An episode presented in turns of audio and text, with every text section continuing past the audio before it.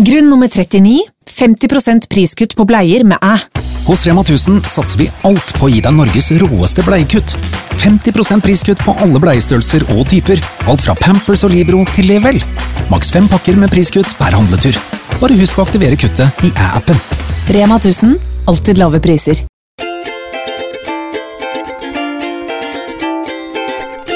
Jeg har blitt skikkelig fan av Sofie Elise. jeg. Ja. Jeg har begynt å lese bloggen hennes, og jeg hørte på podkasten til hun og Fetisha i går. Mm-hmm. Og så virker det så koselig, fordi hun spiller inn med Fetisha, som bare digger henne. Og er liksom sånn, elsker alt hun gjør. Kan ikke du begynne med det? Gjør jeg ikke allerede det? Skal jeg fane deg mer enn enn allerede? Ah. Hvis du hører på podkasten vår, så hører du at jeg ler av alle dine jokes. Gjør du? Tror det.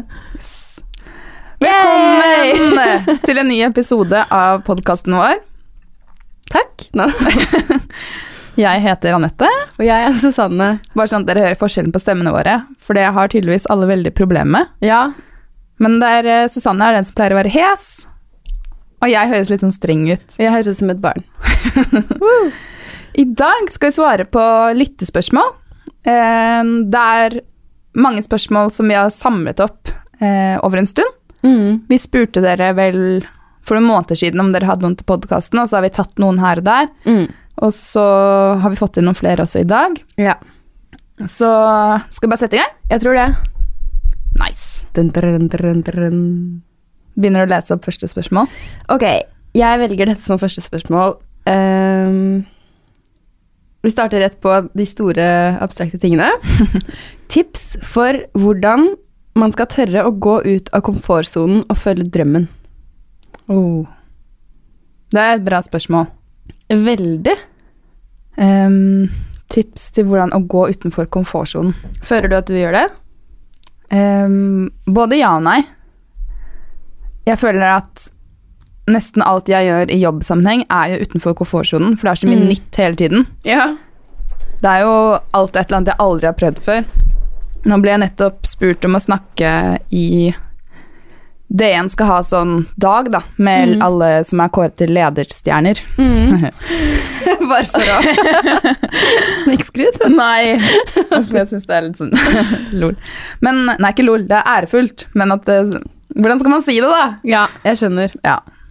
Uansett så skal de ha et eh, panel, Mm. og eh, så spurte de om en av oss kunne stille opp. Og eh, alltid så er du den beste til å stille opp på sånne ting, fordi du tenker før du snakker. Jeg er bare sånn, jeg snakker rett fra levra og kan si så utrolig mye rart. Men jeg er veldig komfortabel på scenen. Men jeg tenker det er akkurat derfor du trenger å gjøre det her. Fordi nå har jeg gjort det et par ganger, Ja. og det har, liksom, det har gått greit, men jeg syns det er utrolig skummelt, det òg. Ja, men nå, nå sa jeg ja. Og Det var sånn, du bare Du må gjøre det, du må gjøre det. Og så måtte vi svare på mailen. Og så hørte jeg at du svarte på mailen, og så leste jeg hva du hadde svart, så bare Anette Bastviken. Jeg bare hæ? ok. Let's Ja. go. fordi det er sånn man utvikler seg. Ja, virkelig. Eh, og jeg vet jo hva jeg må gjøre for å være komfortabel. Jeg må forberede meg. Ehm, Mm. Og hva er det verste som kan skje, egentlig? At det driter meg ut. Ja. Det er jo ingen som dør av det. Nei. det Bare radical broccoli. Nei, men ting, ting er kanskje ikke så farlig som det man alltid prøver å få til i hodet sitt, da. Nei, virkelig Selv om jeg vet at når jeg står der, kommer jeg til å få skikkelig nerver. Og når jeg får nerver, så har jeg veldig vanskelighet for å høre hva andre sier. Så det er ikke alltid jeg på en måte får med meg hva de andre snakker om. Og spesielt hvis det blir sånn skikkelig komplisert debatt, hvor folk skal begynne å blande inn tall og gjøre det skikkelig sånn mm. Da tenker man nesten mer på at man kommer til å si noe feil, enn hva man skal si, og lytte. Ja. Men nå har du jo tipset deg selv, da. Mm. Du må lytte, og så må du ikke henge deg opp i tall. Nei. Og grunnen til at jeg er redd for tall, er at jeg har litt sånn smådysleksi. Så jeg er sånn eh, Som dere s- kanskje har hørt gjennom episodene, så har jo Susanne en hel liste over ord og uttrykk jeg sier feil. Navn jeg uttaler. Det er en hobby. Det er sånn sidegreie. Det er vår nye bok. Det er ganske gøy. Og det er bare ja, Men jeg har jo kommet meg gjennom bachelor og master og fikk jo bra Mm. Mm. karakterer, og jeg er jo smart, liksom. Men det bare høres ikke alltid sånn ut. Det kan også vennene mine skrive under på. De har ledd veldig mye. Men er ikke det liksom fint å være sånn Hva heter det? Undervurdert? Jo, jeg liker det. kan jeg heller overraske? Ja. Men sånn generelt, da, hvordan er det man på en måte Hvordan følger man drømmene sine? Jeg tenker for det første at det er så viktig, fordi hvis man har en drøm Det her er mitt ståsted, da, men da føler jeg at det er en mening med den drømmen. Det er en grunn til at du dras mot akkurat det du dras mot, og Mm. alle har jo forskjellige drømmer. Ja. Kanskje du drømmer om å lage øredobber, Mm. og du, men du har en annen jobb, du vet ikke helt om du har tid, du vet ikke helt om du tør å satse. Mm. Eh, og du har lyst til å få disse øredobbene ut i verden, men du føler at dette er eh, noe vennene dine syns hadde vært veldig rart. Det er liksom der, virkelig utenfor komfortsonen, da. Mm. Og du har kanskje ikke råd til det, kjøpe materialer Du vet ikke om du kommer til å selge, kommer du til å starte opp en butikk og så drite deg ut? Ja, ikke sant? Det er veldig mange faktorer, men hvis dette er noe du virkelig vil, så, så er det en grunn til det. Du har en kreativ side inni deg som du bare må få ut. Du har fått denne ideen av en grunn, og ideer kommer ikke bare liksom gratis. De, de kommer fordi de skal De trenger en person til å gi, sette de til verks. Ja, det tenker jeg også. Ehm, så noen ganger så må man sette ting eh, Da hjelper det for meg i hvert fall å sette ting litt i perspektiv. Mm. Og bare tenke at ok, dette her er mitt liv. Mm. Det er ikke sånn at jeg lever for noen andre. Det er faktisk jeg som er ansvarlig for å følge mine drømmer. Mm. Eh, hvor- hvorfor er vi her på jorda? Det er jo ikke for å ha det fornuftig og kjipt. Nei. Selv om man trenger den siden òg. Det er en balanse. Ja. Men først og fremst er det for å oppleve nye ting og utforske verden og finne glede. Og sprer kjærlighet. Spre kjærlighet, og det er Det er så klisjé, men det er så hyggelig. Ja, men og da trenger man noen ganger å nettopp å trå utenfor komfortsonen. Mm, Og man er så redd for å feile, men feile er jo noe av det beste vi kan gjøre, for da betyr det at vi har prøvd. Da har vi Mm. lært noe. Mm. Da står vi ikke på stedet hvil. Så har vi en kul historie. Å, Nei, altså, man får en kul historie. Så sa jeg, da har vi en kul historie. Ja, ikke sant? Da kan du fortelle barnebarna dine om hvordan du lagde en øredoppkolleksjon som enten alle kjøpte eller ingen kjøpte, men bare hvordan du syntes det var så gøy, tiden gikk, du så ikke på klokka mens du drev og lagde dette, Mm. um, istedenfor å bare Hva skjedde egentlig det året? Mm. Åh, det er skrekken for meg. Å ha det sånn Det skurer og går, liksom. Mm. Men jeg er veldig flink til å ri- gi råd, men jeg er ikke så flink til å følge de selv. Nei. Så jeg må på en måte Man må minnes på det hele tiden, da. Mm. Så jeg tror en annen veldig fin ting er å bare omringe seg med folk som du synes er inspirerende, som du ser gjør andre ting som virker litt skummelt. Sånn at du hele tiden ble- bare blir minnet på at det er mulig. Det er Ja. mulig.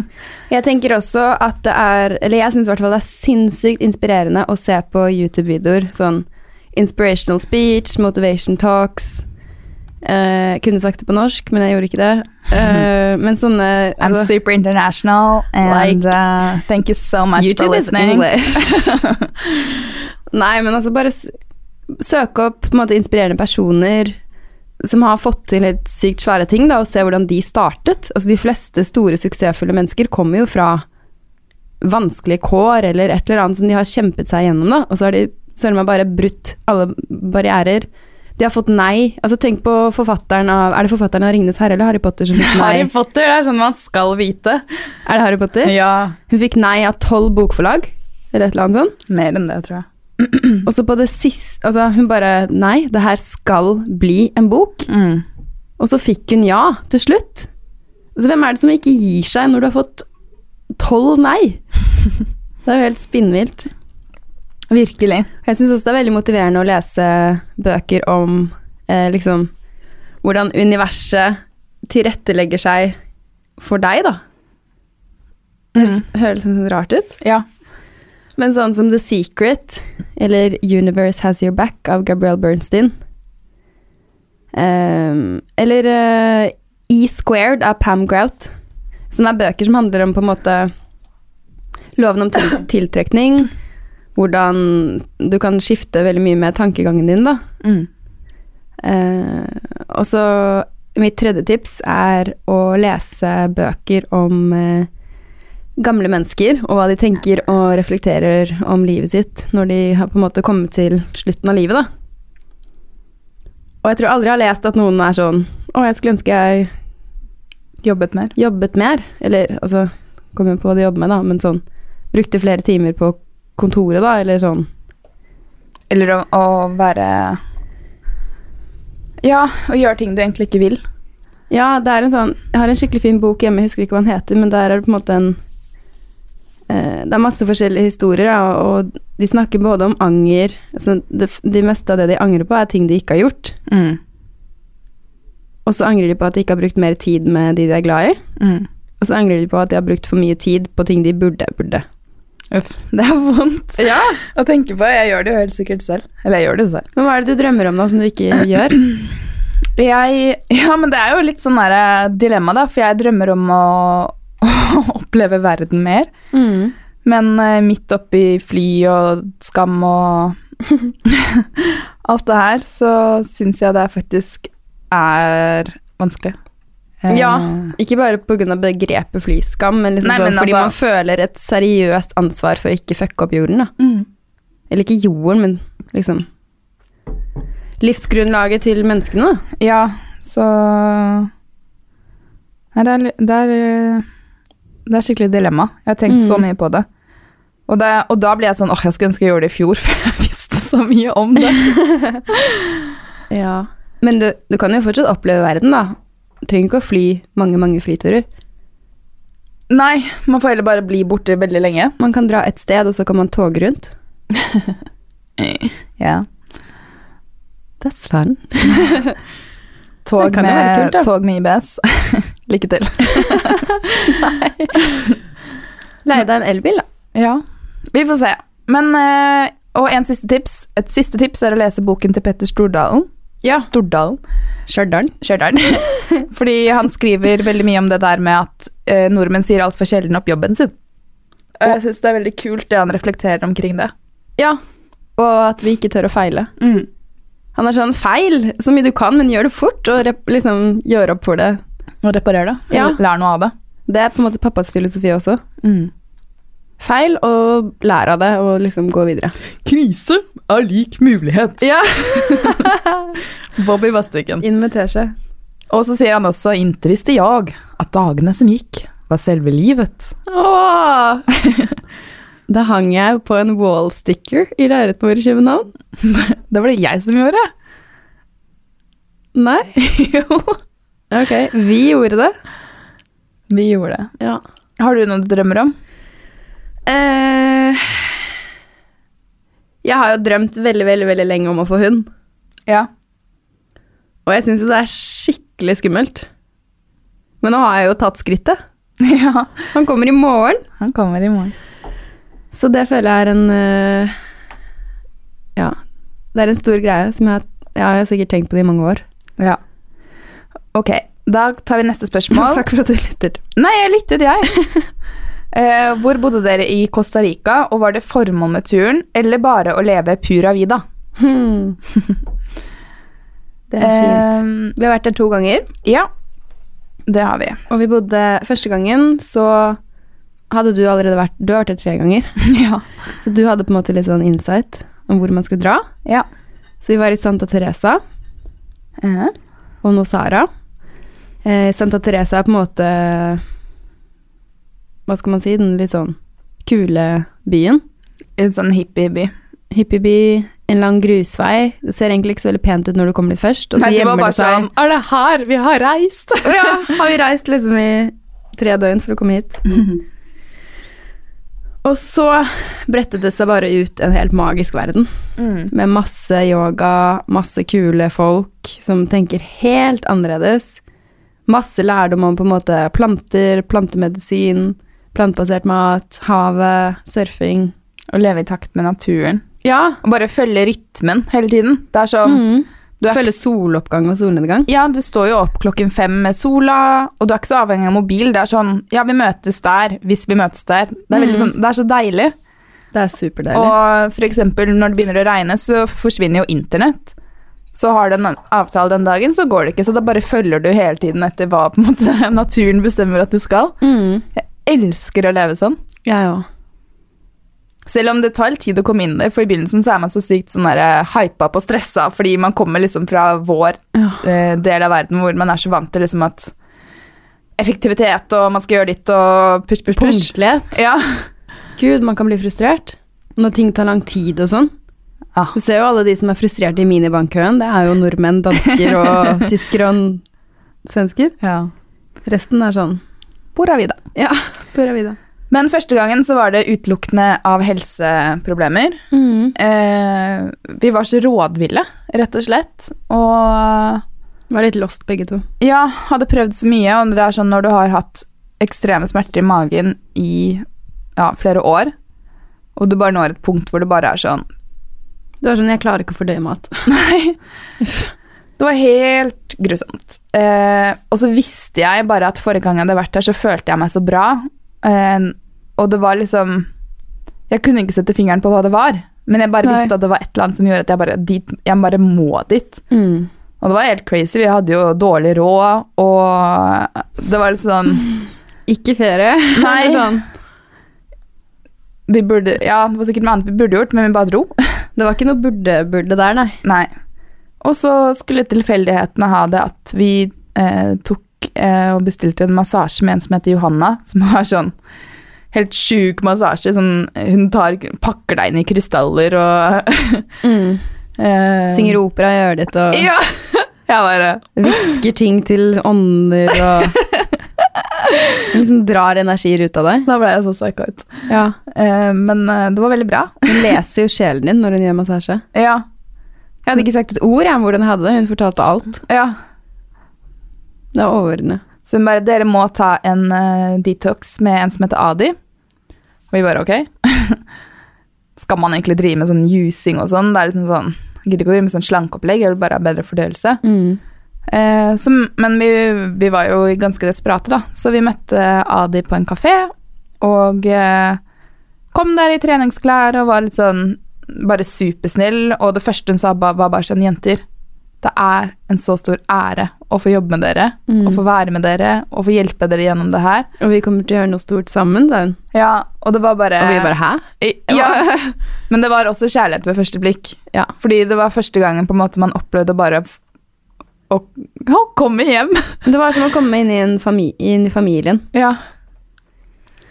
Så hun møtte oss da hver morgen med forskjellige juicer, teer, supper, eh, alt. Hun på en måte veldig sånn urtebasert.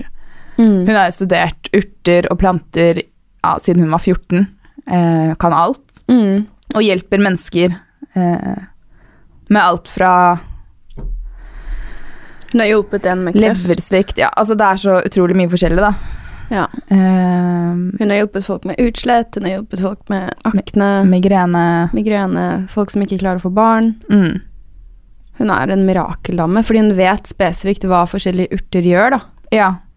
Så jeg var sånn, å, jeg, men jeg ble så svimmel de første dagene og sånn. Hun bare, ok, men da er du sikkert litt lav på jern, da putter jeg mer eh, paprika i den jusen din. Mm.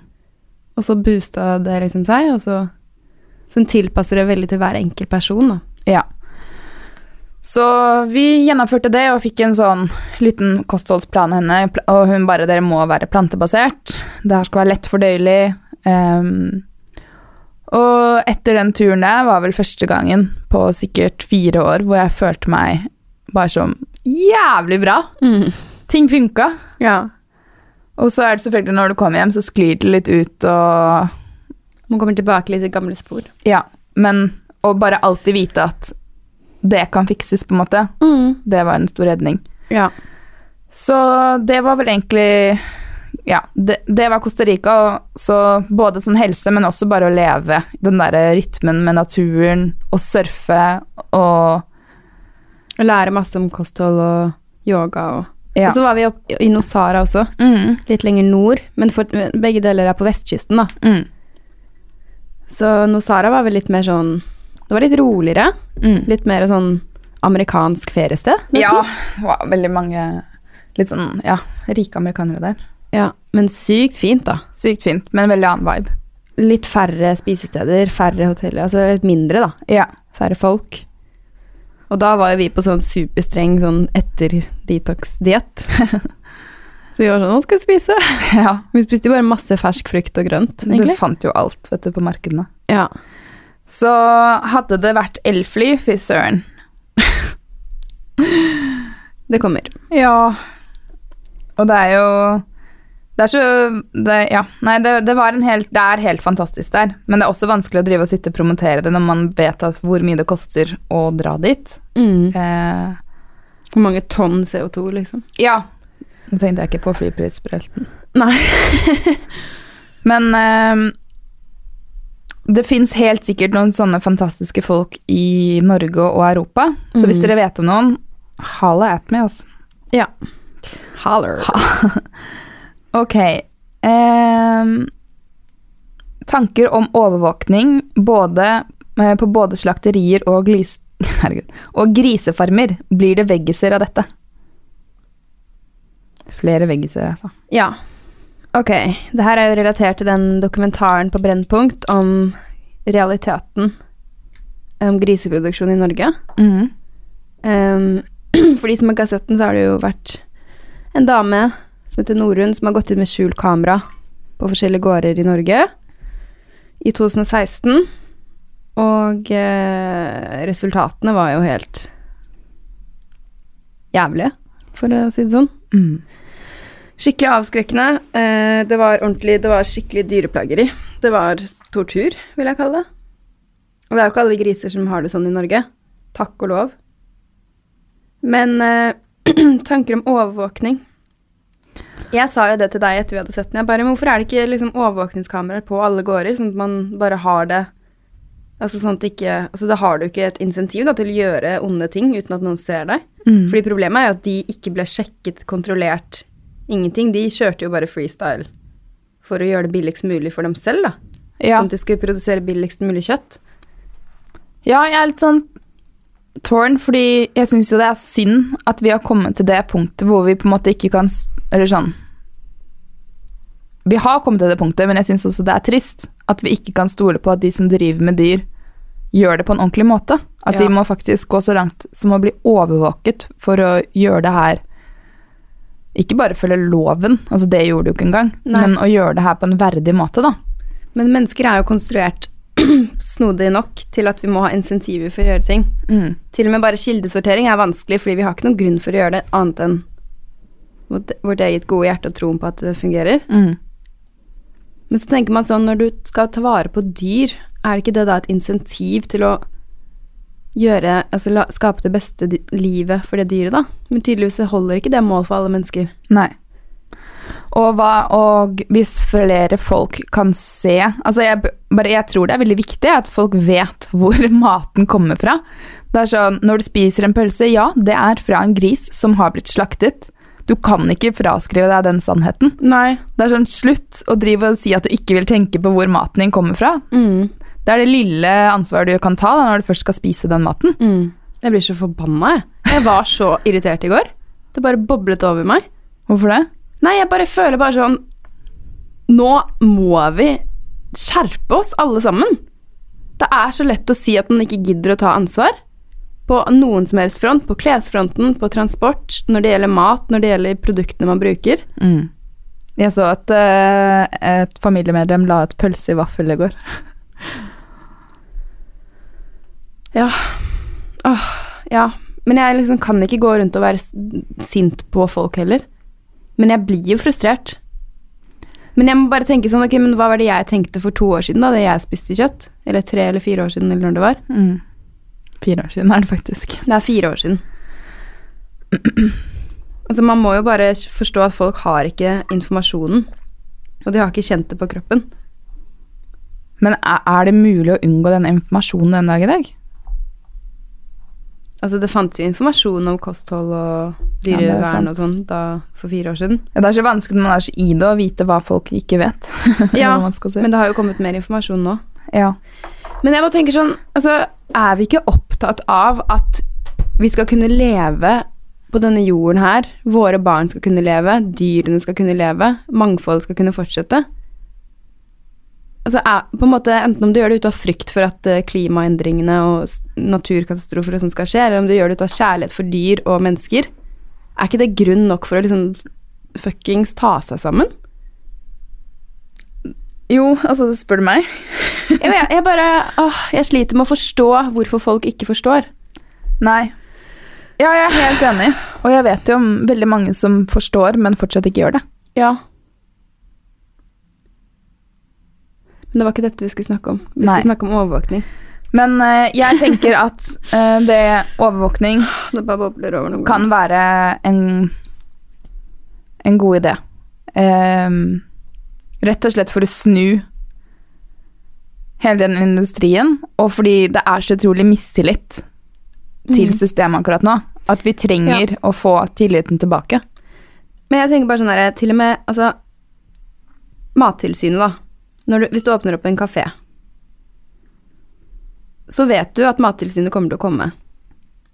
Jeg tror Mattilsynet sjekker kafeer og restauranter og rensligheten der utrolig mye mer enn de sjekker hvordan det står til med dyrene på forskjellige gårder. Og det må jo være et eller annet svikt Hvis man når det er kunne så hatt- mange gårder som er tatt, da. Ja, Eller som tydeligvis er ikke tatt. sant? Der har du insentivet. Måtte bli tatt undercover. Ja, men det er jo fortsatt kafeer som ikke driver rensligheten akkurat som de skal.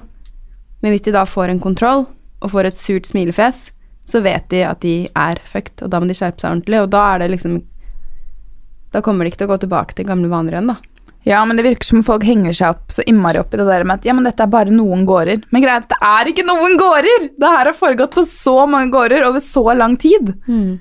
Det er ikke eksempelet, det er normen. Ja. Det er sånn, Eksempelet er kolonihagen, som driver på en skikkelig bra måte. Mener det er du et unntaket? unnt- ja.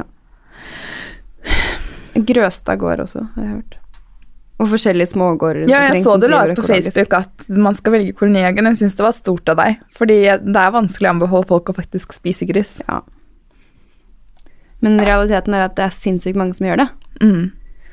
Og da må vi gi dem bedre alternativer. Vi lurte jo på om vi skulle skrive om det i boken, hvor man kunne kjøpe bedre kjøtt, og så tenkte vi bare sånn, nei, det er ikke vår oppgave. Nei. Men er det allikevel lite? Når det er liksom gått så langt? Jeg er så glad i dyr. Ja. Jeg Nei, har ja. liksom ikke lyst til å støtte opp om, under og spise dyr. Jeg skjønner Nei, altså hvorfor tror vi mennesker at vi er bedre enn dyrene? Og griser er mer intelligente enn hunder. Ja. Jeg driver og vurderer om jeg skal skaffe meg en minigris bare for å ha det. Kan du ikke det, så kan Noah og innerst bli Tenk så hyggelig! Da tror jeg kanskje du må flytte. Ok. Nå skal du ha minigris i leiligheten vår! Kaster du meg ut? Kanskje vi begge må flytte. Ja, men det er da planen. Men jeg tenker at overvåkning er et alternativ. Mer kontroll fra Mattilsynet er et alternativ. Siste alternativ. Husk at du trenger ikke å spise gris. ja. Ok. Ok. Neste spørsmål før eh, temperamentet overstiger. Vi er objektive.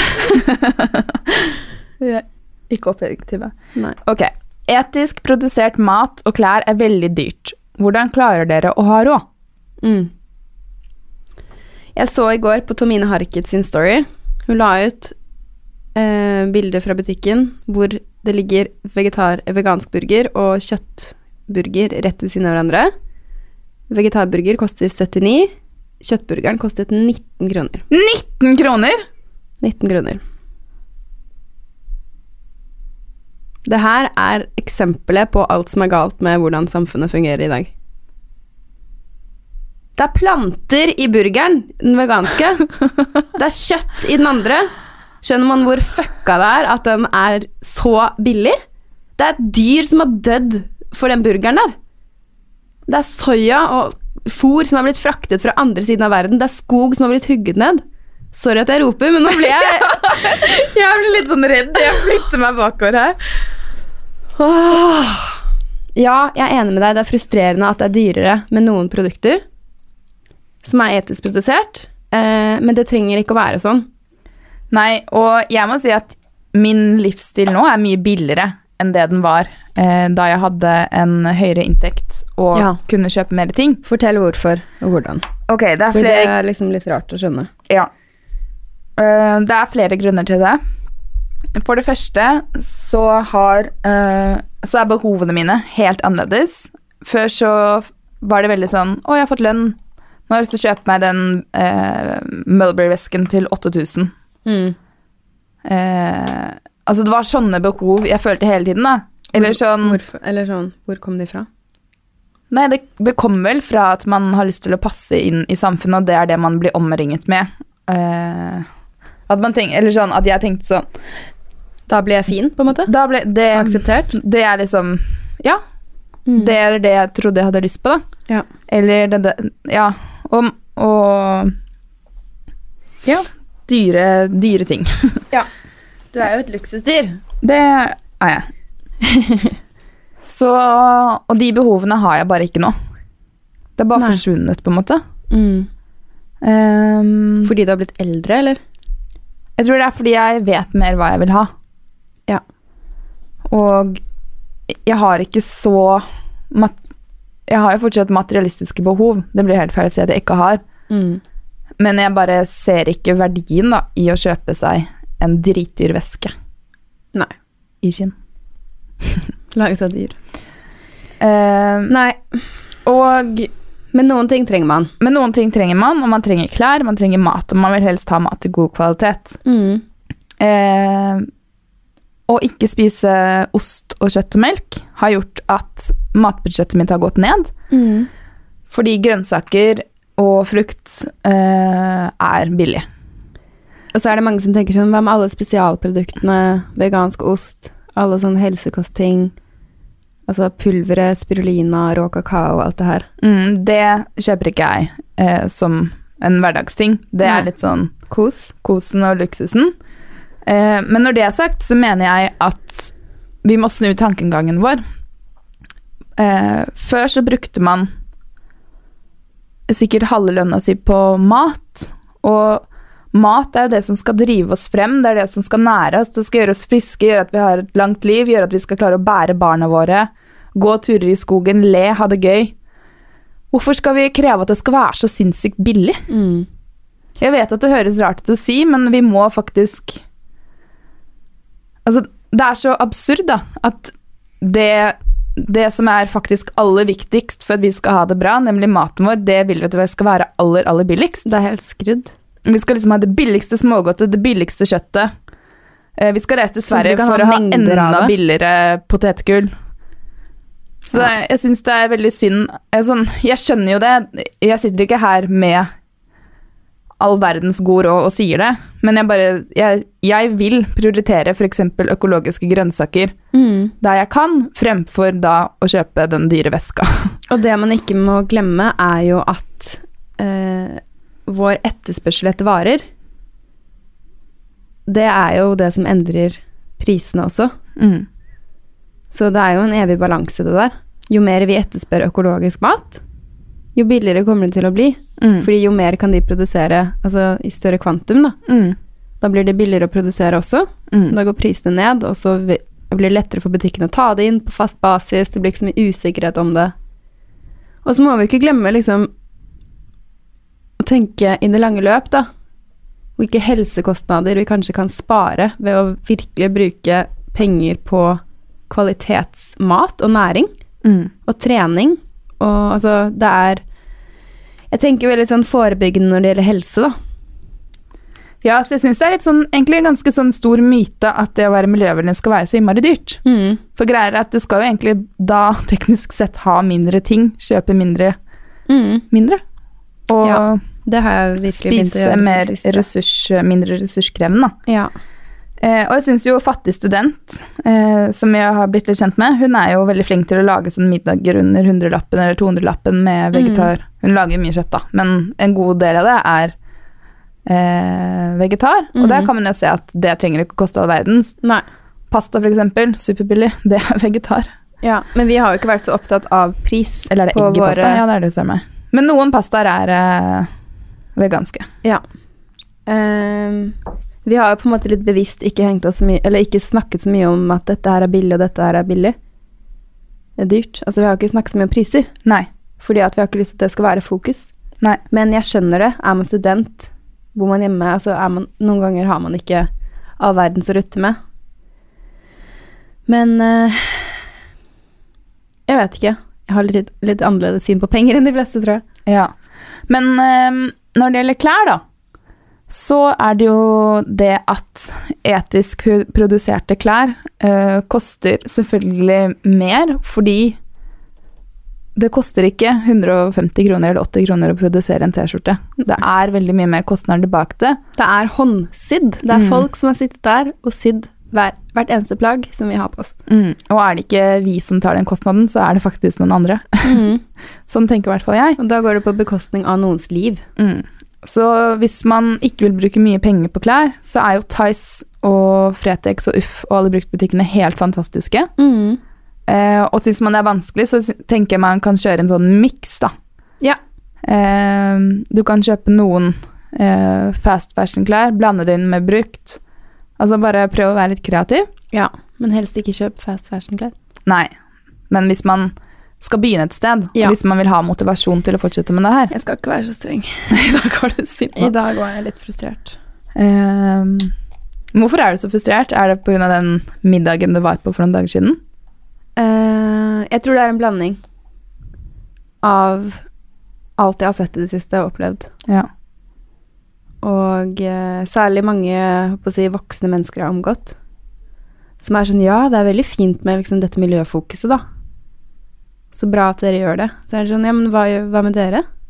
Tenker dere ikke på barna deres? Tenker dere ikke på barnebarna deres? Det er sånn, nei, men vi skal drikke vin og kose oss. Ja, det er sånn det viktigste er at de skal kose seg med kjøtt og en god flaske vin.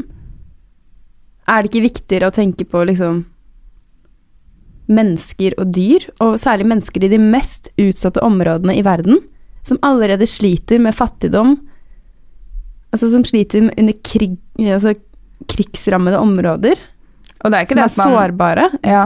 Og det er, Det ikke er, det at de man, som kommer til å lide mest av klimaendringene. mm. Og det er ikke det at vi skal gå rundt her med å bare føle på dårlig samvittighet og ikke kose oss, Nei. men vi må snu om på hvordan vi gjør det. ja. Men ja, over til pris. det er ikke dyrere å leve mer miljøvennlig. Jeg syns tvert om det er mye billigere. Ja. Man må bare tenke litt kreativt. Tenke litt annerledes. tenke litt annerledes og prøve å tenke etter hva er det jeg faktisk bruker pengene mine på. Trenger Mm. jeg eh, de dyre tingene, eller kan, kan jeg på en måte omrokere eh, hva jeg vil bruke det på? Ja. Og en siste liten note er prøv også å tenke positivt om penger. Eh, Ja. Hvis man alltid, alltid går rundt og tenker at man har dårlig råd, man har dårlig råd, man har dårlig råd, da får man til slutt dårlig Og råd. særlig sier til alle sånn 'Å, det er dyrt, og det er dyrt, og det er dyrt', og bare fokuserer på det. Mm. Gresset er grønnere der du vanner det. ja, faktisk. Og det er, det her er en quote fra Braindump, en sånn dagbok som en venninne har laget, som man kan skrive i. Mm. Så jeg skal ikke, skal ikke ta æren for det quotet, men det er veldig kult. Og hvis man ikke helt skjønner hva det betyr, så betyr det jo at der du legger fokuset, er der du, det du kommer til å se mer av. Mm. Så hvis du går og tenker på at alt er dyrt, så blir jo altså det blir jo overveldende i din verden. da. Mm. Men det er litt sånn annen. Men jeg vil på en måte heller ikke være sånn Det kan høres utrolig ovenfra og ned. Eh, Høres ut som vi bare har masse penger å bruke Ja. på etiske produkter. og det er jo ikke Det er jo ikke realiteten. Vi har jo struggla, vært på en måte satt opp vår egen business og ikke tatt ut lønn på over et år. mm, Vi gjør det nå, da. Ja. Men eh, så Det betyr jo ikke at det er synd på oss. Nei! Det er jo et valg vi har gjort. Men altså, vi vet jo hvordan det er å leve på veldig lite penger, da. Ja. Det blir veldig mange ting i ett. Ja. Det blir veldig spennende å lytte på denne episoden etterpå. Kommer til å le av meg selv. Ok, la oss ta neste spørsmål. Mm. Hva kan bli gjort for at det skal bli, være billigere å kjøpe etisk produserte produkter? Det har vi nesten svart litt på nå, da. Ja. ehm, her igjen Jeg vet ikke om jeg vil at det skal bli billigere engang. Det koster det det koster å lage etisk produserte klær pga. arbeidet som går inn i det, metoden man gjør det på. Og det er rett og slett andre klær som er for billige. Jeg vet ikke om hun snakker bare om klær, da. Men f.eks. om det er bambustannbørste versus vanlig tannbørste, eller hva det nå enn er, da. Eller Ja. vegansk sjampo, vegansk, naturlig, økologisk, Ja. økologisk, alt mulig. Mm. Ja. Vi har jo svart litt på det, da. Ja. Men, eh, Men igjen, det er større vel- etterspørsel skaper høyere produksjon. ja. Skaper lavere priser. Nettopp. Liksom enkelt forklart. Ehm, det tar jo litt tid for hele samfunnet å snu også, mot at etiske produkter, økologiske produkter, er normen, da. Mm. Og så kan man jo begynne å lage I går lagde vi deodorant, f.eks. Mm. Det tok fem minutter. Virkelig. Det er oppskrift i boken. Mm. Så kan du dufte den som du vil. Ja, men jeg syns at vi kan utfordres litt her, da, og kanskje prøve å hjelpe folk eh, Med dette. med dette. Istedenfor å ignorere at folk At- syns det er vanskelig. Ja, så det kan vi ta litt eh, Selvkritikk på. mm. Ok, eh, skal vi ta et spørsmål til? Ja, vi har eh, Å ja. Det har gått så mye tid, ja. Skal vi se Ehm, Skal vi se Deres personlige utfordringer og hverdagen deres. Hey. Ok. Skulle ta et kort spørsmål. fra, ting, fra ting som er behagelig å snakke om, til eh, å gå ut av komfortsonen. Ja. Personlige utfordringer, ja. Det er ikke få, hva skal jeg si. Samtidig som vi er jo altså, vi er jo heldige mennesker. ja. Eh, det vil jeg si. Hva vil du, s- vil du starte? Ok. Eh, personlige utfordringer. Jeg tror eh, alle som er mennesker, i løpet av en dag kan kjenne på alle mulige følelser. At du ett sekund føler deg helt på topp, og at verden er nydelig, og det neste sekundet så kan alt rase, og du føler deg som dritt. Mm, Det er liksom sånn det er i løpet av en dag, så kan du bare ha alle mulige emotions. Og i løpet av en uke og i løpet av et år. Ja, Det svinger opp og ned. Det svinger opp og ned. Eh, så Men uten de nedturene så kjenner man ikke på den på de oppturene. Mm. Så det er jo eh, Jeg vet ikke om jeg vil gå inn på sånn eksempelvis Eller sånn masse forskjellige utfordringer jeg sliter med akkurat nå, men eh, det jeg gjør med det, er at jeg jobber veldig mye med meg selv. Eh, jeg går til en superflink eh, dame s- en gang i uken.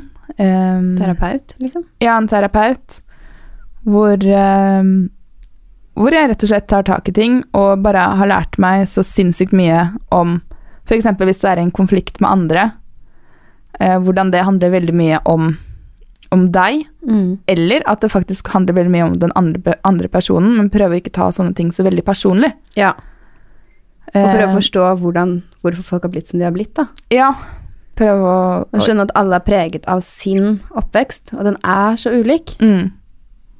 Så det er liksom For eksempel, da, når vi snakket om dette med penger i sted, så er det ikke rart at det er veldig mange forskjellige syn på penger, for alle er oppvokst med forskjellige syn. Noen er oppvokst med foreldre som sier at det er konstant dårlig råd, Pengebakstrykker på trær. penger vokser ikke på trær, du Ja, ikke sant? Og da får man den oppfatningen, og sånn blir man. Men hvordan har du vokst opp med penger, da? Eh. siden, vi, siden vi ikke har vokst opp i samme hjem. Neida, vi har vokst opp i samme hjem. Jeg vil si mamma og pappa har to ekstremt forskjellige syn på penger. Mm. Eh, mamma er jo veldig sånn eh, livsnytter. Eh, jeg husker da de ble skilt, så eide jo ikke mamma Nora veggen. Altså, vi hadde jo ganske dårlig råd. Vi hadde Eh, ikke råd til samme Altså, vi hadde ikke råd til ordentlig middag. Eh, Nei. Vi spiste havregrøt i mange uker. Eh, men hun har alltid vært veldig flink til å få allikevel ta oss med på hytteturer, ta oss med på opplevelser. Vi Mm. dro liksom på budsjettferie til Hellas på høy- øyhopping, og det er en av de altså utenfor sesong, bodde på et eller annet sted for 200 kroner natten. Det er det beste ferien jeg noen gang har hatt. Mm. Vi har så mange gode minner. Så hun er bare helt utrolig flink til å på en måte skape minner av det man har, da. Ja, jeg skjønner ikke hvordan hun fikk til det. Nei, hun er bare eh, veldig imponerende, men også blir jeg samtidig litt frustrert, for jeg blir sånn, men kan du ikke please sette, bare spare det du har, eller sånn sånn. Bruke litt mindre penger. Fordi greia er at jeg blir stresset på hennes vegne. Mm, Jeg blir sånn, men jeg, nei, jeg vil ikke ha penger fra deg, jeg vil at du, ikke sant? mm. Og det henger litt igjen fra den tiden. Ja. Selv om nå går det jo dritbra med henne, herregud, hun er, nå høres det ut som hun, dette er veldig mange år siden. Ja. Hun har det mer enn godt nok med hytte og hus og alt mulig. Ja. Ehm, og har klart seg veldig bra, som også er veldig inspirerende å se på, da. Ja. At på en måte man kan løfte seg så sykt ut av gørra. Og så er det pappa, da. Og så er det pappa som på en måte er andre siden av ekstremen. veldig opptatt av å spare. Eh, veldig fornuftig. Sinnssykt fornuftig. Eh, Det er jo fra han vi har fått inn fra vi var små. Det var egentlig tre prinsipper. Det var ikke noe narkoti altså, narkotika, ingen ru altså ikke noen rusmidler. ja. Det var sparekonto skal du ha fra du er bitte liten, Mm. at den skal liksom vokse hver måned. Ja, de henger litt sammen, da. Men det var komme dere inn på bo boligmarkedet så fort som dere bare kan. ja. Og det gjorde vi faktisk i en alder av 21. Eller når det var? Nå er 22? Yngre enn det. Ja, kanskje det. Altså, vi brukte alle sparepengene fra jobbet på Ikea hver sommer i sikkert fire år til å Mhm. kjøpe en leilighet i København. Ja. Som igjen gjorde at vi fikk råd til en leilighet i Oslo, så de tipsene var jo bare helt sinnssykt bra. Ja. Eh, men det gjør også at man blir litt sånn Skal man egentlig bruke penger på en opplevelse? Jeg burde spare fordi det er det mest fornuftige å gjøre. Eh, så veldig sånn dratt i to retninger, egentlig. ja. Em, Jeg tror jeg har funnet en grei mellomvei. ja. Det kan du Ja. Men det er veldig mye samvittighet knyttet til penger. Veldig. Veldig. Og det er så personlig. Det er like personlig som mat. Ja, tenk at man ikke på en måte engang vet hva andre tjener, men man er sykt nysgjerrig, folk sjekker på skatteetaten, Skattelistene. skatteristene. Det er, sånn, det er en veldig rar greie. Men det var eh, personlige utfordringer. Ja. Men jeg kan si det at det har vært en personlig utfordring å gå gjennom det å starte opp en bedrift og gå fra å ha å tjene liksom eh, Jeg tjente vel litt under 30 000 i måneden eh, til å gå og tjene null. Mm. Ehm, og jeg, som sa, altså jeg har jo vært men kanskje mer eh, vendt mot pappa, da. Vært sykt fornuftig, vært veldig veldig flink til å spare. Mm. Som igjen har gjort at jeg har kunnet leve uten lønn i over en periode. Ja. Ehm, ja, så det er jo kommet veldig godt med. Ja. Men det har vært utfordrende å hele tiden tenke sånn Dette går bra, dette går bra. Mm. Det er sånn jeg føler en av oss går i krise minst én gang i måneden og Ja. holder penger. ja, virkelig. virkelig, fordi man har så usikker fremtid. Mm. Vi har jo ingen trygghet om at vi neste måned kommer til å tjene noe, hvis ikke vi på en måte går ut og Og da kommer inn en annen personlig utfordring. For meg, da, som har vært helsa, som vi har snakket mye om, og vi skal snakke om i neste episode. Og det er jo på en måte en kneik i en sånn oppstartsbedrift, selvdrevet greie, at når du er nede for telling, så er det nede for telling, og det er ikke noe sykepenger, det er, ingen, det er ikke noe sikkerhetsnett, da. Mm. Og da føler man på en måte et enda større press på å hele tiden være oppe og nikke, da. Ehm, ja, men spørsmålet var litt om hverdagen vår òg. Ja. Folk spør oss ofte sånn Hva er en vanlig dag for dere? Det er det ingen svar på. Nei, vi kan ta eksempel denne uken, da. ok. Eh, eller denne uken var kanskje ikke så veldig interessant, da. Ja, men da er jo det fint å dele. Ja, ok. Så på mandag så spilte vi en podkast, Mm, og vi kjørte hjem fra hytta. mm. Så plutselig kunne vi være på hytta på en mandag, fordi at vi kan jobbe fra hvor, hvor som helst, egentlig. Eh, og så er det jo trening og liksom vanlige, helt vanlige ting. På tirsdag var jeg på sånn smakspanel, som jeg ikke kan si så mye om.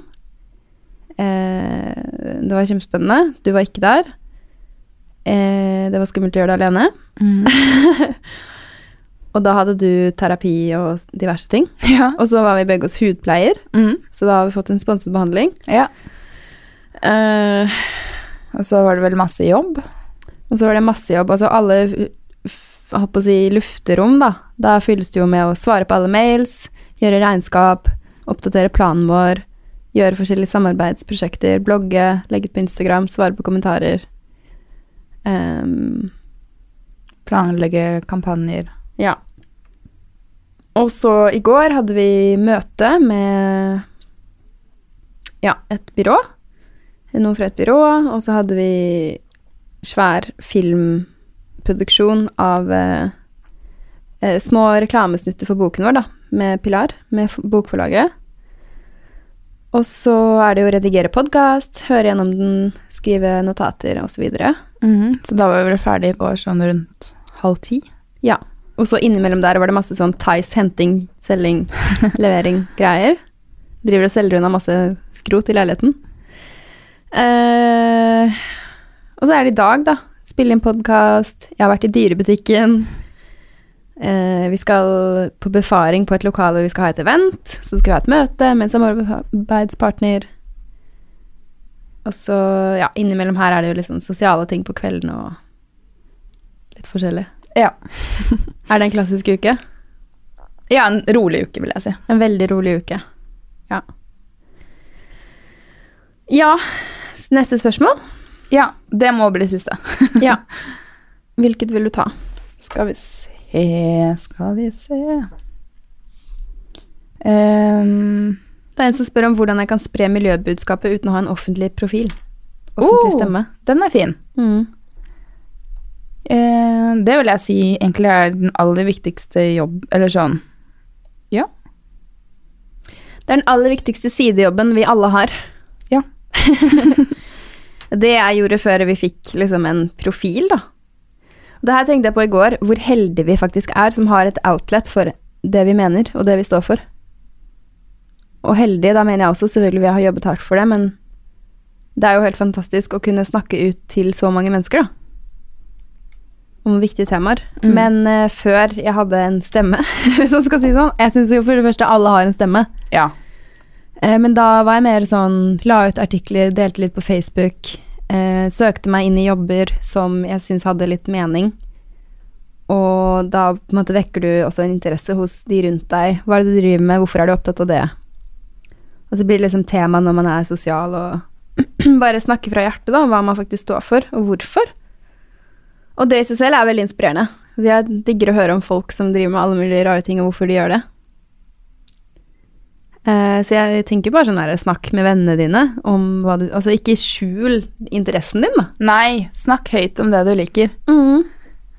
Det er så viktig. Og da kommer det mer av det din vei. Mm. Og så er det plutselig sånn Å ja, du er opptatt av det. Og så tenker de sånn Å, men hun, hun andre jeg kjenner her er opptatt av det. Dere må jo møtes. Ja. Gjøre noe greier sammen. Eller plutselig er det det du begynner å få i bursdagsgave. Bare sånn bivokspapir! Åh! Ja.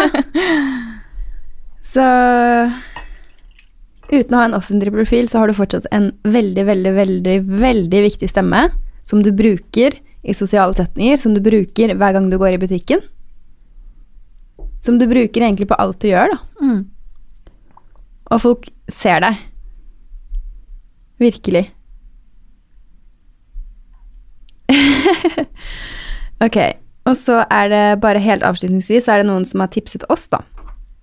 Fordi vi tenkte sånn, hva kan man gjøre i sommerferien når man er hjemme?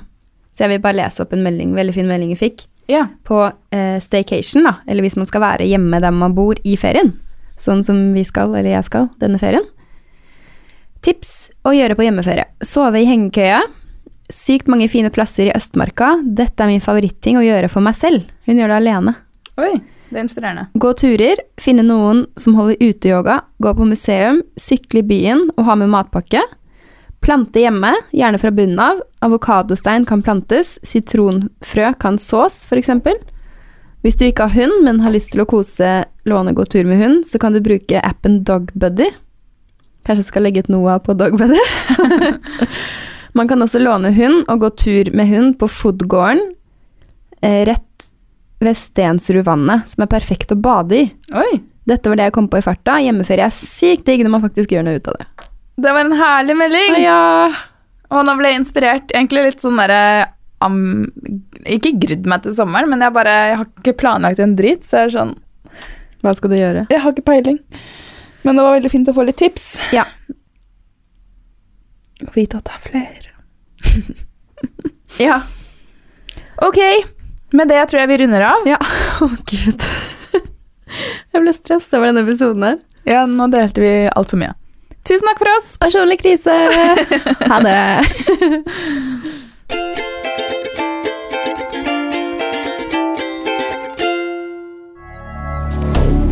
Moderne media.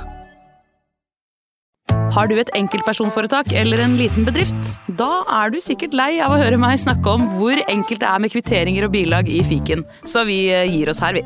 Fordi vi liker enkelt. Fiken superenkelt regnskap.